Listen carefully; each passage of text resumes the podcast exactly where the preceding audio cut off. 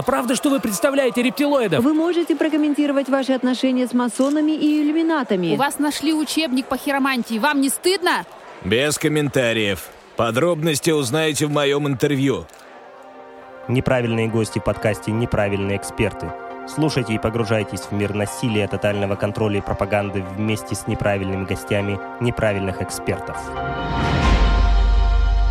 Всем привет! И с вами первый выпуск «Неправильных гостей» в третьем сезоне подкаста «Неправильных экспертов». В этот раз мы решили поговорить про очень важную проблему, которая свойственна нашему обществу и государству. Является неким крестом, который мы несем через века нашей истории. Нет, это не про дураков и дороги, не про неожиданно наступающие зимы, не про осажденную политическую крепость, а про культуру и отношение к насилию. Физическому и психологическому. Беседу с нашим гостем, как всегда, ведут неправильный социальный психолог Михаил Вершинин, это я, и неправильный социолог Сергей Бредихин. Добрый день. Ну и, конечно, надо представить нашего неправильного гостя, член экспертно-методической комиссии Ассоциации СОЛЬ, психолог-консультант, супервизор, разработчик учебных курсов и методических материалов Центра Альтернатива, член Европейской Ассоциации по работе с лицами, применяющим насилие, Андрей Колпаков. Всем привет.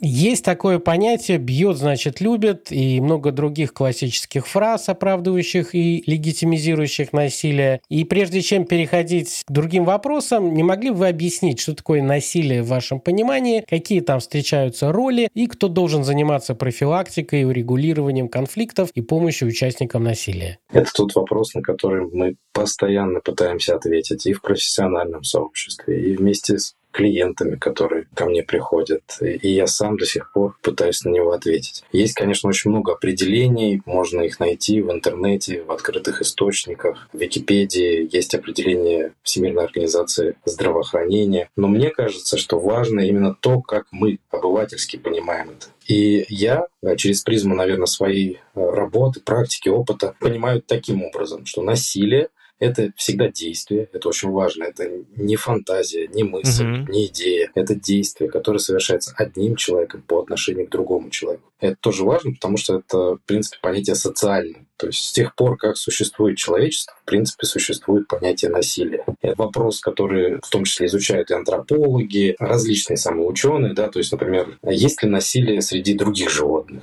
То есть, условно говоря, тигр охотится и...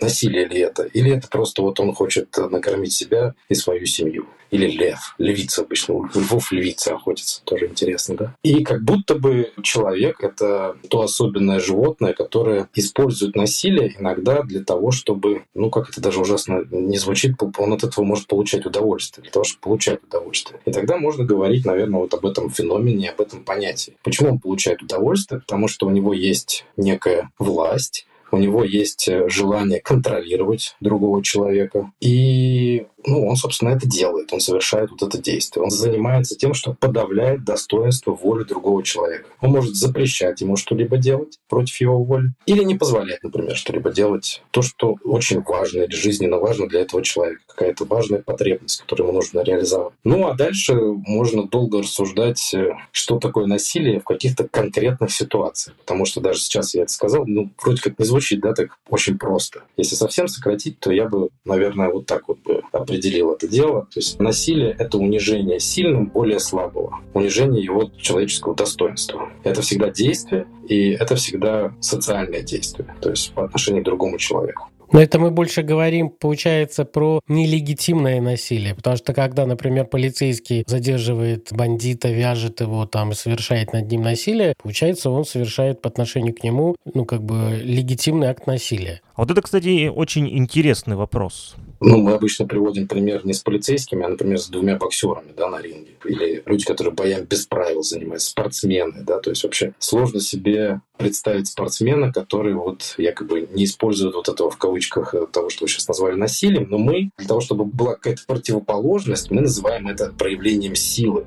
То есть это не насилие. Если есть определенные правила, есть полномочия, есть задачи, которые сейчас человек выполняет в соответствии со своими полномочиями, должностными инструкциями, как в вашем примере. То есть он, собственно, помогает даже обществу в какой-то степени, да, защищает общество от вот этого негодяя-бандита, который совершил преступление. Ну и, конечно, он имеет право в этом случае применять ту силу, которая у него есть, ту власть, которая у него есть. Ну, например, у него есть оружие, которое он может применить. Это тоже, да, власть, которую он может использовать для того, чтобы поймать преступника, применить какие-то санкции, в случае необходимости себя, собственно, даже защитить. Ну и в этом смысле вот эта сила, она есть, и она может применяться в таких ситуациях, когда нужно защитить себя или свою семью. Ну вот на уровне государства мы с вами поняли. Спускаемся ниже. Дальше получается институт семьи. Что такое хорошо, что такое плохо. Или что-то еще. Как на уровне общества можно регулировать или определять, что является насилием, а что проявлением силы? Ну, помимо законодательства. Ну, можно, например, беседовать об этом. То, чем мы сейчас занимаемся. То есть как будто бы это тоже определенное послание обществу. Когда мы сейчас об этом беседуем, мы тоже как бы можем влиять как-то, стимулировать обсуждение этого термина. Интересно. Ну, то есть тема настолько затабуирована, что на самом деле, получается, насилие происходит, но про него не говорят. Журналисты говорят, но они-то говорят ради трэш-новостей, трафика, чтобы вызвать вот эти эмоции от каких-то новостей, а они говорят об этом, что это ненормальное поведение. Говорить о плохом, да, не очень приятно. Признаваться, что это есть, обращать на это внимание, есть понятие психологической защиты, то есть барьеры человек выстраивает, ему приятнее обращать внимание на хорошее. И это хорошо, потому что в противном случае его бы психика не справлялась с тем, что происходит вокруг. У нашего государства и общества, можно сказать, такое тяжелое советское наследие, достаточно авторитарной системы правопорядка и исправления, как и отношение к насилию и его последствиям. Вот если говорить про современную Россию, государство и отношение к насилию, что изменилось и какова роль в этом НКО? Ну или общественных организаций? Мне кажется, это вопрос такой про причины насилия. Вообще есть два основных подхода к тому, что это такое. То есть один говорит о том, что это психологическая или личностная проблема. И, например, в основе насилия лежит травма, которую человек в течение жизни получает или мог получить. Какая-то тяжелая травма в детстве, тяжелая травма в результате какого-то события очень трагического там, или экстремального, которое произошло в его жизни или с его близкими, он, например, был свидетелем этого события. И после этого в качестве реакции там, на вот эту вот травму ему может быть сложно формировать близкие отношения. Потому что мы, например, занимаемся не насилием вообще, а насилием в близких отношениях, прежде всего. Насилием, которое происходит между близкими в семье. Это один подход. Второй подход, он социальный, условно говоря. То есть он говорит о том, что насилие происходит из-за тех норм или установок, которые в обществе существуют или формируются в процессе социализации этого человека, в процессе социализации в институтах социализации. То есть одним из основных институтов является семья. Потом это детский садик, школа, университет и остальные структуры, системы, в которых ему приходится существовать, жить, работать, взаимодействовать с другими людьми, потому что это проблема социальная, как я уже сказал. И в процессе взаимодействия он видит, как люди общаются, реагируют на какие-то сложные ситуации, что они делают, когда они сталкиваются с очень сложной эмоциональной ситуацией, когда им страшно, обидно, больно, стыдно, или они ревнуют. И это для него некий показатель, пример, который есть перед глазами. И якобы это потом сказывается и на его жизни. То есть он берет эти модели поведения, выбирает те, которые считает эффективными, и начинает их использовать. И штука в том, что эти модели, вот эта картина мира, как бы она есть в голове у каждого человека. И когда ему нужно выстраивать близкие отношения с другим человеком, это не всегда бывает так, что он готов вот свою модель как бы обсуждать, идти на какие-то компромиссы, дискутировать, потому чтобы что-то изменить. Он просто считает, что это некие принципы, по которым должны жить все, например. Это я утрирую, но, условно говоря, это вот второй подход социальный, он говорит о том, что могут быть разные модели у этих людей близких, которые друг с другом живут, в семье там муж и жена, разные подходы к тому, как правильно воспитывать ребенка,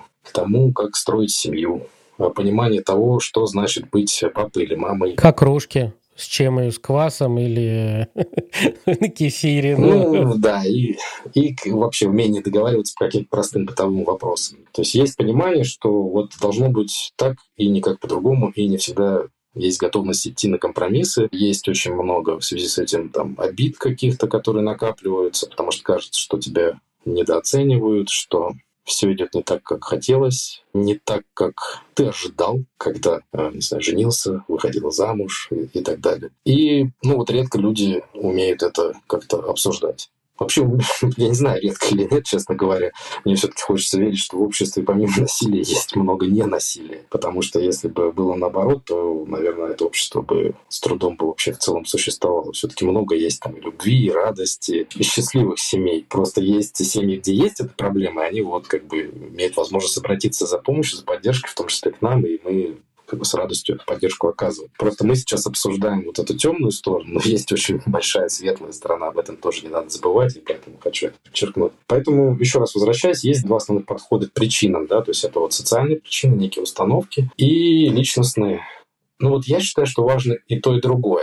Вот касательно личностных, британские военные психологи, когда исследовали арестованных террористов Ирландской республиканской армии, они как раз несколько теорий выработали, почему люди становятся террористами. И одна из рабочих гипотез была связана как раз с детьми, которые были травмированы наблюдением актов насилия, когда полиция по-жесткому арестовывала их родителей перед ними дома. Они видели, как происходили обыски, родители бьют, вытаскивают. И когда они повзрослели, это подтолкнуло их, и они в государстве стали видеть врага, этого актора насилия, это их подтолкнуло к участию в террористической деятельности. Интересно, я об этом не знаю, но я знаю точно, что действительно последствия для свидетелей насилия, они приблизительно психологически очень схожи с теми последствиями, которые есть и испытывает пострадавший. А пострадавшим часто является один из родителей, а свидетелями очень часто являются именно дети. И при обсуждении того, что произошло, например, с клиентом, дети очень часто остаются за скобками, то есть как будто бы это какое-то то, что называется ими конфликтом, а на самом деле может быть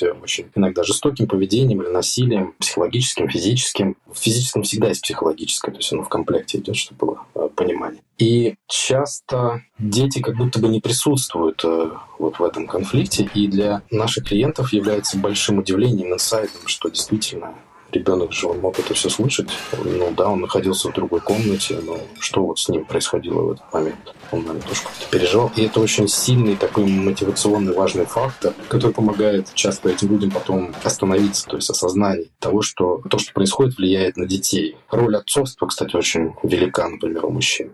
Хотя есть стереотип, что для мужчин это не важно. Может быть, был такой стереотип. Мне кажется, сейчас в России очень много отцов, которые... От региона зависит. Я в свое время работал в Архангельске, и там в основном мужчины гуляют с детьми, с колясками и так далее. Но это не из-за того, что они там безработные или что-то еще. Это чуть-чуть другой вид общественной культуры, хотя они тоже все россияне. На Кавказе тоже детьми занимаются мамы условно до 8-9 лет, а потом дети уходят на воспитание к мужчинам, условно говоря. Это важный очень аспект, потому что считается, есть исследования, которые подтверждают, что это ответственное отцовство, это такая действенная превентивная мера, в том числе против насилия. Потому что часто конфликты, которые перерастают в насилие, они связаны в том числе с вопросами воспитания, с претензиями, которые в том числе могут предъявляться родителями друг другу и, например, к отцу о том, что он мало принимает участие в жизни ребенка. Такая, может быть, распространенная история. А мужчина просто, например, не знает, как это можно сделать. Информации раньше было не так много. И как будто бы в России сейчас этого много. Это классно.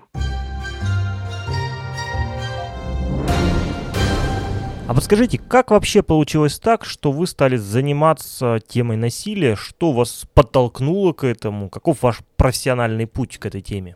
На самом деле совершенно случайно. Я учился в университете, учился на факультете психологии в Санкт-Петербургском государственном университете. А я заканчивал вообще кафедру социальной психологии. Мне, честно говоря, всегда было интересно, почему люди в определенных обстоятельствах социальных начинают применять власть и насилие. Мне всегда были интересны эти эксперименты знаменитые, стэнфордские, которые профессор Зимбардо проводил. И я в том числе, у меня даже была возможность, когда я уже заканчивал обучение, присутствовать на его лекции, которая называлась «Психология зла». Он приезжал в Питер, я помню. Я не попал на эту лекцию. И получается, ваша академическая профессия, вот социальный психолог, лекции Зимбардо, интерес, и вы пошли дальше изучать насилие? Нет, не совсем так. Я, на самом деле, пошел работать в коммерческую организацию. Это распространенная история, потому что психологам работать сложно. Мало кто идет в социальную сферу, потому что там не так много платят. Обычно ребята, с которыми я учился, они шли как раз в HR там, или подбор персонала. Это давало больше возможностей для карьерного роста, для заработка. И это тоже довольно интересно. Это организационная психология. Но получилось так, что какой-то проект реализовывался, и просто нас туда пригласили, в том числе меня. Меня, наверное, пригласили, потому что, во-первых, тогда считалось, что в рамках проекта предполагалось, что надо будет работать потом с мужчинами, которые насилие применяют. А раз с мужчинами, то лучше должны быть и мужчины-психологи. Но они как-то быстрее найдут общий язык, и это будет более эффективно. Я, кстати, сейчас не считаю, что это так. Женщины прекрасно могут работать с другими мужчинами, в том числе с авторами насилия. Но тогда вот в рамках этого проекта так считалось. Это, кстати, очень сложная, нетривиальная задача, потому что психология тоже не совсем считается мужской профессией. Я когда учился, у нас там, условно говоря, я сейчас не помню, могу ошибаться, например, было 120 человек на курсе, и из них там мальчики, это, наверное, 20 человек. И вот у меня в группе, например, в какой-то момент я был там единственным мальчиком, учился. И одна из моих преподавательниц в университете, я уже выпустился, она мне позвонила и пригласила вот на такое обучение. Мне показалось это интересным, потому что не могу сказать, что в процессе обучения на факультете психологии было много возможностей для такой практической психотерапии. Ты слушаешь лекции про этих всех Фрейдов, Юнгов, тебя захватывает такая романтика, это интересно. Ты себе представляешь тоже, как ты сидишь рядом с этой кушеткой там, и анализируешь другого человека, даешь им обратную связь. Это все привкушаешь. Тебе еще, когда ты учишься у нас в университете, тебе там 17-18 лет, тебе постоянно задают вопрос, каково это быть психологом, давай расскажи мне что-нибудь про меня. Тебя это раздражает, конечно же, потому что какой ты еще психолог 17-18 лет. И когда появилась эта возможность, потому что там шла речь о именно психотерапии, была возможность посмотреть, как это делается. Я поэтому согласился, мне это было не особо важно, я не очень понимал, что такое насилие. Было много юмора про это. Я смеялся с друзьями, там, как я вот пойду и буду с каким-то насилием работать. И, смех, кстати, это тоже определенная защитная реакция. Просто, может быть, мне было немножко страшно. Я тогда был еще такой очень молодой начинающий специалист. И, кстати, потом тоже, да, очень много возникает вопросов. Ты когда начинаешь работать, то есть, вот, например, ты никогда не консультировал, а тут речь о консультировании по вопросам насилия в близких отношениях. Предполагается, что тебе приходит там мужчина, например, вот если говорить о том проекте, он явно уже семейный, скорее всего, человек. Возможно, у него дети есть. А тут перед ним, значит, сидит парень, которому там 22 или 23 года. И мне вот, страшно было, что я услышу эти вопросы. Там, парень, а ты вообще как? Какой у тебя опыт отношений там близких вообще у самого? Там, бил ли ты кого-нибудь когда-нибудь? Честно говоря, не оправдались мои вот эти вот страхи, не особо задавались эти вопросы. Если задавались, я говорил нет, но и тоже такого сопротивления не вызывало. Это, кстати, очень много есть таких вот мифов, которые мешают работе вот в этой теме. И вот много в связи с этим страхов. Страхи, они вот связаны с мифами. В обществе, да. Сейчас вот, например, яркий страх — это сериал «Слово Пацана», что он якобы маргинализирует нашу молодежь, и вот эти последние какие-то стычки взрослых с детьми, где дети там ножами режут взрослых, попадают в мейнстрим СМИ, и они это преподносят как влияние, в том числе, такого ужасного сериала. Хотя психологи, как минимум социальные, они скажут вам, что мало времени для этого, и одного сериала недостаточно. Я посмотрел этот сериал. Стыдно признаться, мне даже в какой-то степени он понравился. Я не думаю, что он является причиной того, что происходит. Это скорее один из сигналов, да, что следствие, скорее, того, что уже накопилось. У меня такое представление. И в этом смысле это важная очень тема, мне кажется, отдельная, да, про подростков. Подростки тоже это очень такая чувствительная, уязвимая и важная часть нашего общества, потому что они уже начинают интересоваться такими взрослыми темами, и при этом они еще очень зависимы, и дети, по сути. И родителям тоже, я понимаю, родителям с ними тоже очень сложно. И они очень тонко чувствуют, когда ими манипулируют, когда с ними нечестны. И в этом смысле это очень важно обращать на то, что с ними происходит. То есть если они дают какую-то обратную связь, то агрессивное поведение, которое есть, встречается, которое можно наблюдать, да, в обществе, это может быть просто тоже какой-то крик о помощи. За вот любым таким деструктивным поведением часто стоит очень здоровая какая-то потребность. не знаю, в свободе, в безопасности, там еще в чем-то. Я очень люблю подростков, как бы, потому что они очень честны тоже.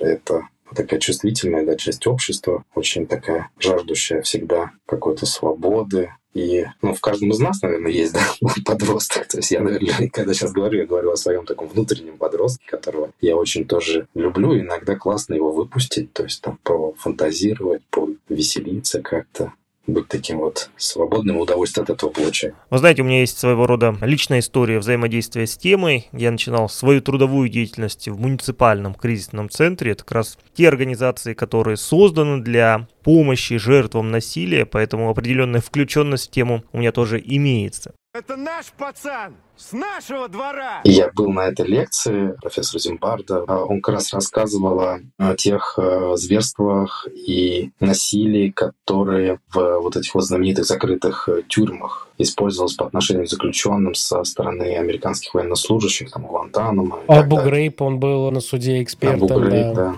И как раз тоже делал выводы, что, в принципе, вот эти ребята, солдаты, которые насилие применяли, они были совершенно обычными людьми. То есть там не было какого-то у них какой-то травмы. Они многие были из совершенно нормальных семей, ходили в совершенно нормальные школы. То есть вот эта гипотеза про травму, как будто бы, ну, как я понял, да, вот его исследование, она не подтверждалась. То есть он скорее сторонник того, что это история про то, что вот оказавшись в этих условиях, когда у них есть власть над другим человеком, ведь любой заключенный, он так или иначе находится в уязвимом положении.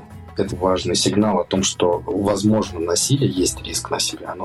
Это там, где есть уязвимое положение потенциально. Например, ребенок, он всегда находится в уязвимом положении по отношению к взрослому. Просто у него еще нету там ни сил, ни прав, которые есть у взрослого. То есть он в зависимом положении находится. И вот там приблизительно, ну, не в таком же положении, конечно, заключенные находились, но они вот в уязвимом положении. Вот. В Абу-Грейбе там же еще ситуация была в том, это просто одна из моих любимых тем, что там были сотрудники спецслужб США, которые подталкивали этих морпехов несчастных и говорили: вы должны приготовить человека для допроса, он должен быть готов. То есть еще как бы от вышестоящей власти, если параллель проводить в нацистской Германии, это не мы, это мы исполняли приказ сверху. И здесь такая же схожая механика была, что на них давили офицеры спецслужб, что они должны были подготовить людей для беседы.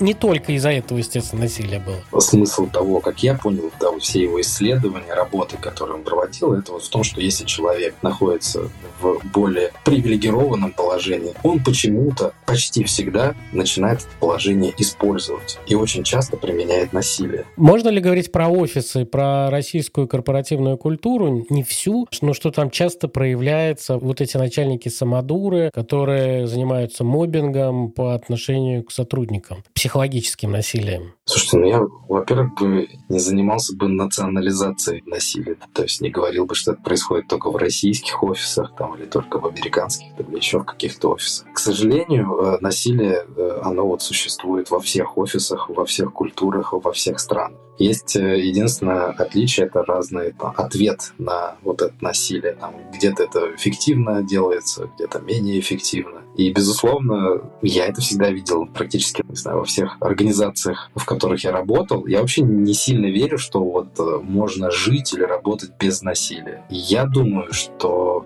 это невозможно. Я думаю, что можно быть более чувствительным к тому, что происходит. Ты можешь увидеть там обратную связь. То есть, а вообще обычно, если оно происходит, насилие, то тебе так или иначе дают понять, что оно вот сейчас есть. Это называется сопротивление. Вопрос в том, насколько ты вот готов это увидеть. Или ты там закрываешь на это глаза, думаешь, что это ерунда. Ведь у нас у всех разный уровень чувствительности. Определенное действие, там, которое человек совершает, или я совершаю по отношению к нему, он, например, считает, что это насилие, он делает то же самое по отношению ко мне, я считаю, что это шутка и ерунда. То есть меня не задевает моего достоинства. И в этом смысле важно то, как он это понимает и чувствует. Если он тебе дает сигнал, ну, как минимум, классно было это обсудить с ним. Он при этом может, кстати, перегибать палку. То есть, если там совсем чрезмерно чувствительный человек, с таким тоже сложно. Но если ему плохо от этого, наверное, важно тоже на это обратить внимание, поговорить об этом. Или обратить внимание, что, слушай, по-моему, тебе слишком часто плохо. Я уже не знаю даже, как общаться. Если говорить про профессии, как, например, фасилитатор, психолог, социальный психолог, кто еще может заниматься темой насилия? Какие к ним могут предъявляться требования? Потому что это явно, не базовая тема, с которой может любой выпускник, факультета психологии начинать заниматься. Наверное, любой человек, который может так или иначе столкнуться, во-первых, в первую очередь с ситуацией насилия. То есть это может быть кто? Это может быть врач, это может быть учитель.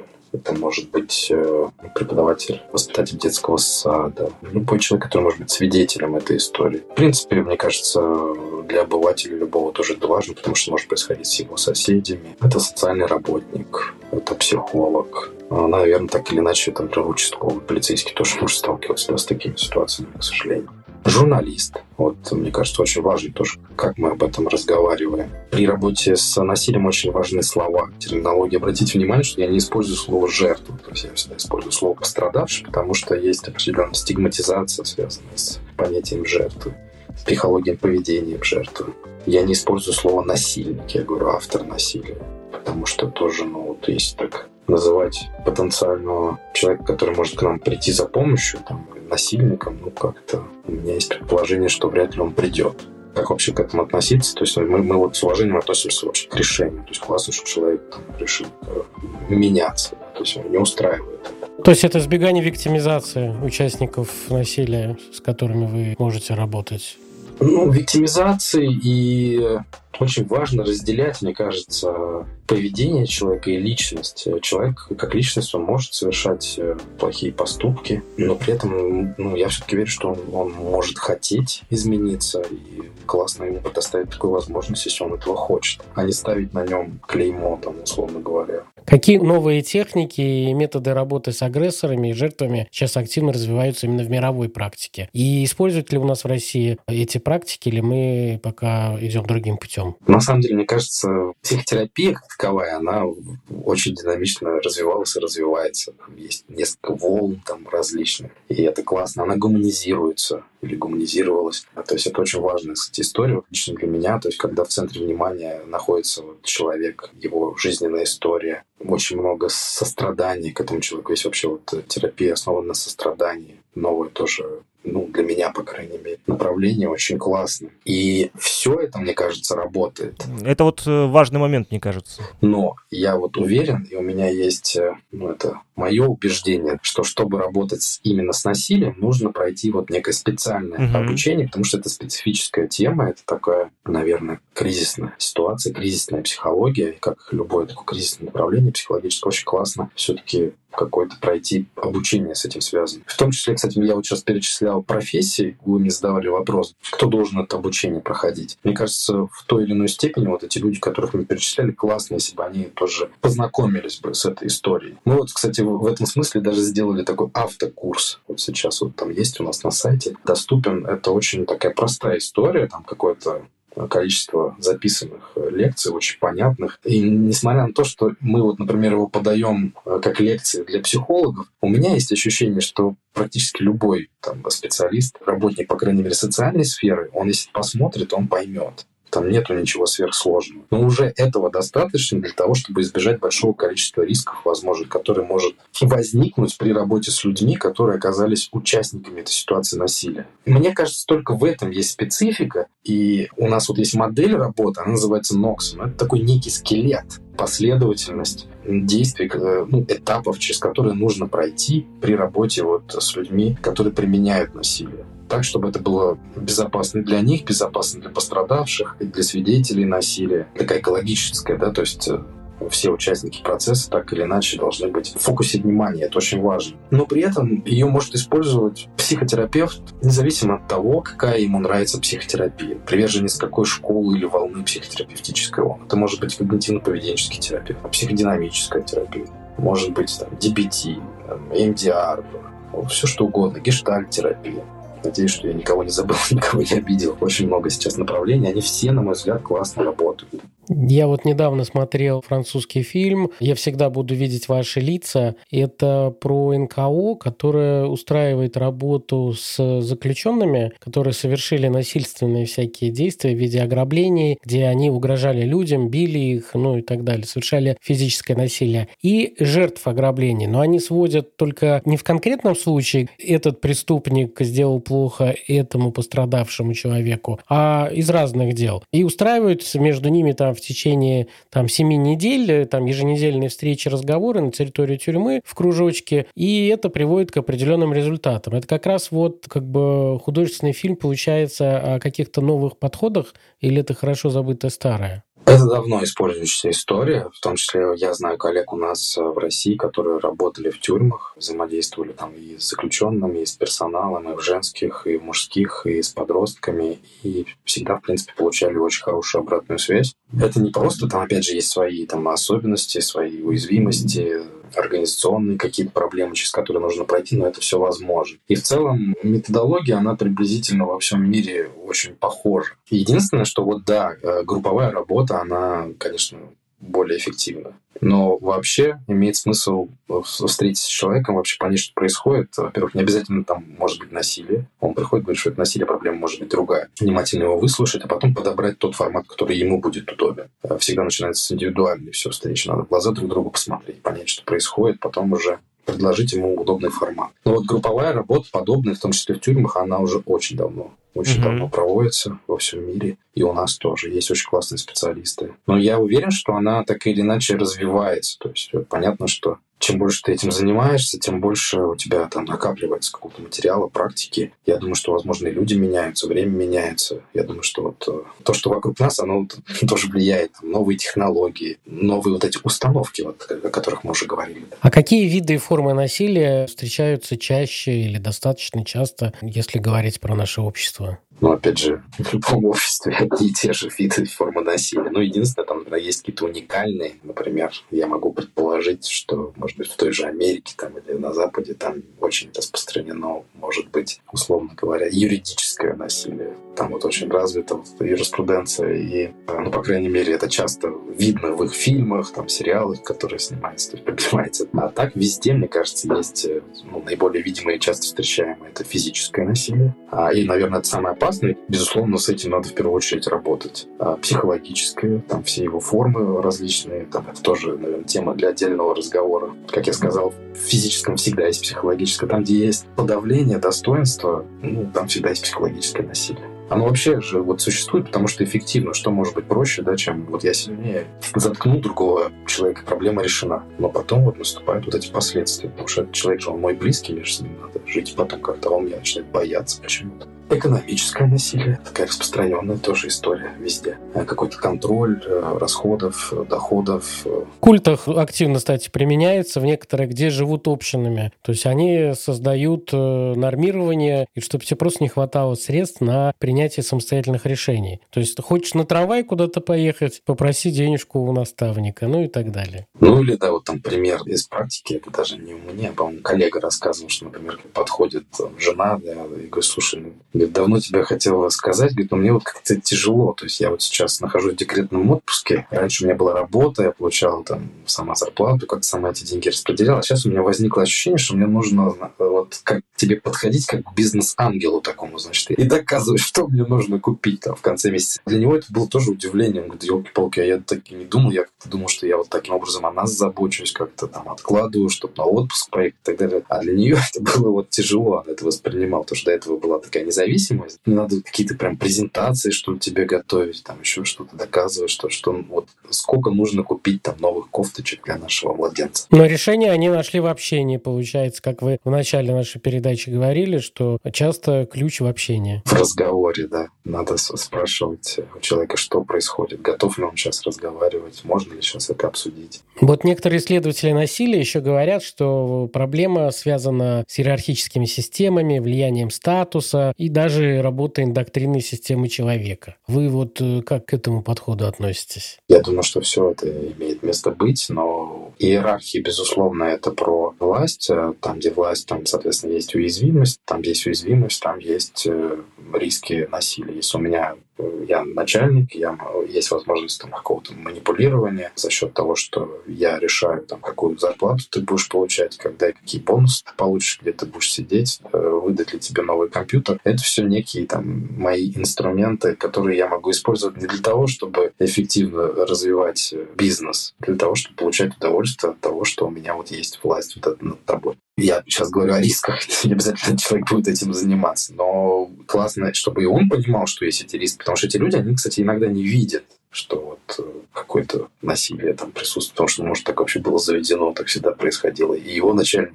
так себя вел по отношению к ним. Такая, знаете, дедовщина получается, поэтому, как-то так передалось. То есть классно получать обратную связь. И в этом смысле, кстати, очень классно, у меня был опыт работы в IT-сфере, там же был придуман этот Scrum, это очень классная история, я часто рассказываю об этом, потому что, например, я когда начинал работать, были такие системы очень сложные, информационные, для управления проектами, Scrum тоже гибкая система управления проектом. Когда я начинал работать, были такие, как Microsoft Project.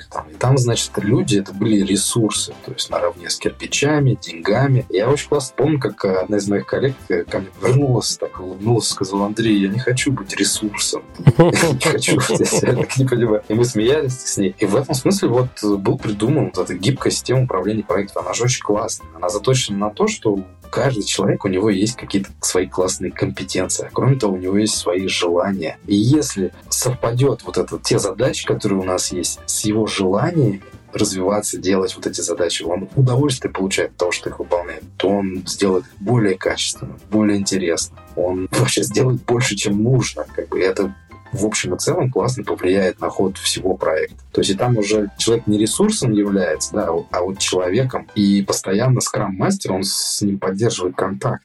Он пытается понять, что кому нравится, у кого какие компетенции, кто когда лучше работает, кто с утра, кто вечером. И старается учитывать эти вещи там, где это возможно. Это тоже, кстати, на мой взгляд, история про ненасильственные коммуникации, в том числе. Очень классно.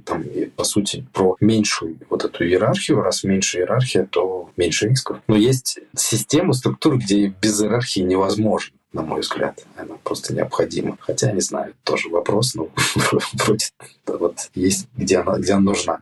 Скорее всего, государства не могут существовать без иерархии. И армия, еще какие-то определенные институты. Везде жесткая иерархия. В семье есть иерархия тоже. Раз там есть дети, то, наверное, иерархия тоже есть.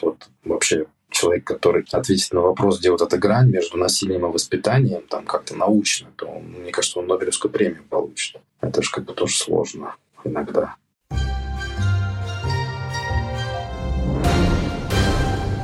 Подскажите, Андрей, такой вопрос. Примерные принципы работы с жертвами насилия нам известны. А есть ли какие-то принципы работы с людьми, которые сами применяли насилие? Во-первых, принцип ненасилия. Ты, если психолог, который работает с насилием, ты просто при работе с своим клиентом должен демонстрировать ненасильственные методы коммуникации. Это очень важно. Партнерство своеобразное выстраивать, уметь договариваться, предоставлять выбор. У меня есть коллега, он классно говорит, что насилие — это когда нет возможности задавать вопросы. Он начинается там, где нет возможности задавать вопросы. Нет возможности выбирать. Коллегиальность, наверное, то есть классно взаимодействует еще, если есть какой-то случай насильственный с другими коллегами, если есть такая возможность. Потому что кто-то, наверное, работает с пострадавшим параллельно с ним, то есть обмениваться информацией, чтобы в целом помогать этой семье, которая в этой сложной ситуации оказалась. Супервизии, в конце концов, тоже проходить. Это очень важно, потому что, опять же, кризисная психология, там могут быть сложные достаточно случаи. Выгорание. Выгорание, безусловно, присутствует. Такой дружественный, наверное, нейтралитет тоже важная история, потому что люди, которые приходят,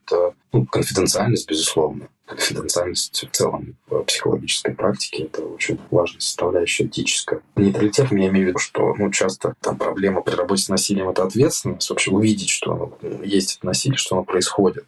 И часто есть желание, к тебе приходит, если это родитель, он говорит, что у меня ребенок сломался, почините его, пожалуйста.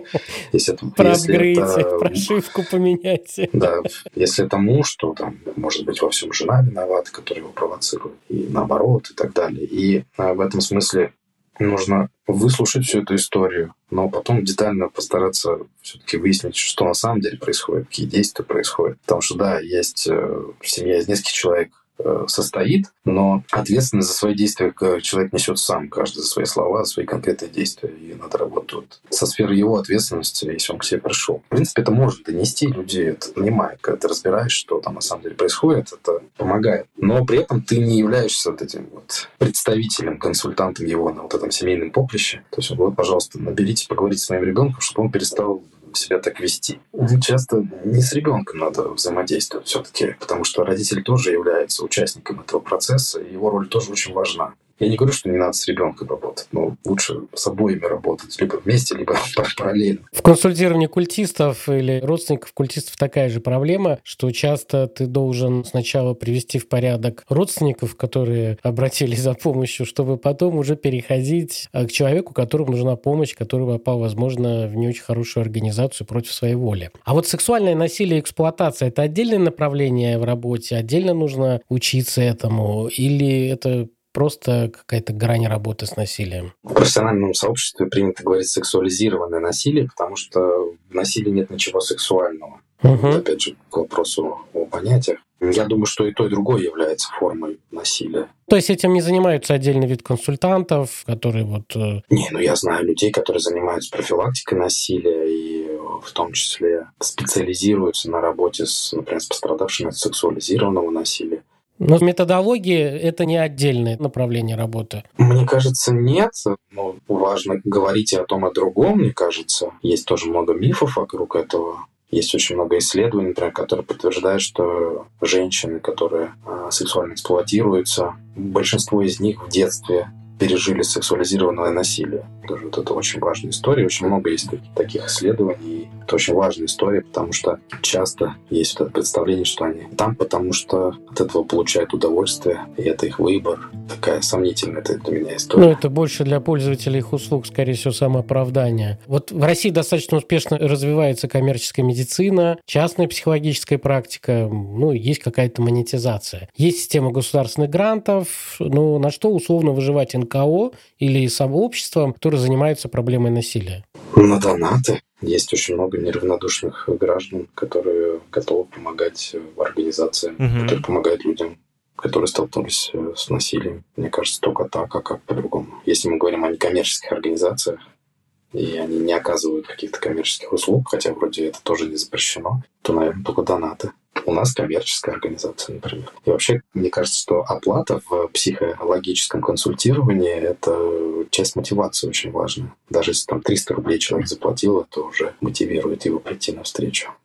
А вот как на сегодняшний день можно оценить уровень подготовки специалистов в России для работы с проблемой насилия? Как вам кажется, достаточно ли знаний, навыков у психологов, соцработников, полиции? Я могу про психологов только сказать, что те психологи, которых я знаю, мне кажется, что достаточно не станет. В квалификации очень высокая. Есть очень хорошие психологи, психотерапевты, психиатрическая школа очень сильная в России, как мне кажется. Очень современные такие подходы. Очень много сейчас есть возможностей именно для такой разговорной психотерапии. Много возможностей, много специалистов. И, мне кажется, уровень достаточно высокий. У вас на сайте написано, что 400 человек обучены. А вы занимаетесь для них так называемым комьюнити-менеджментом, чтобы сформировать из них сообщество какое-то профессионалов, которые друг друга поддерживают, помогают друг другу? Потому что 400 человек – это, прилично.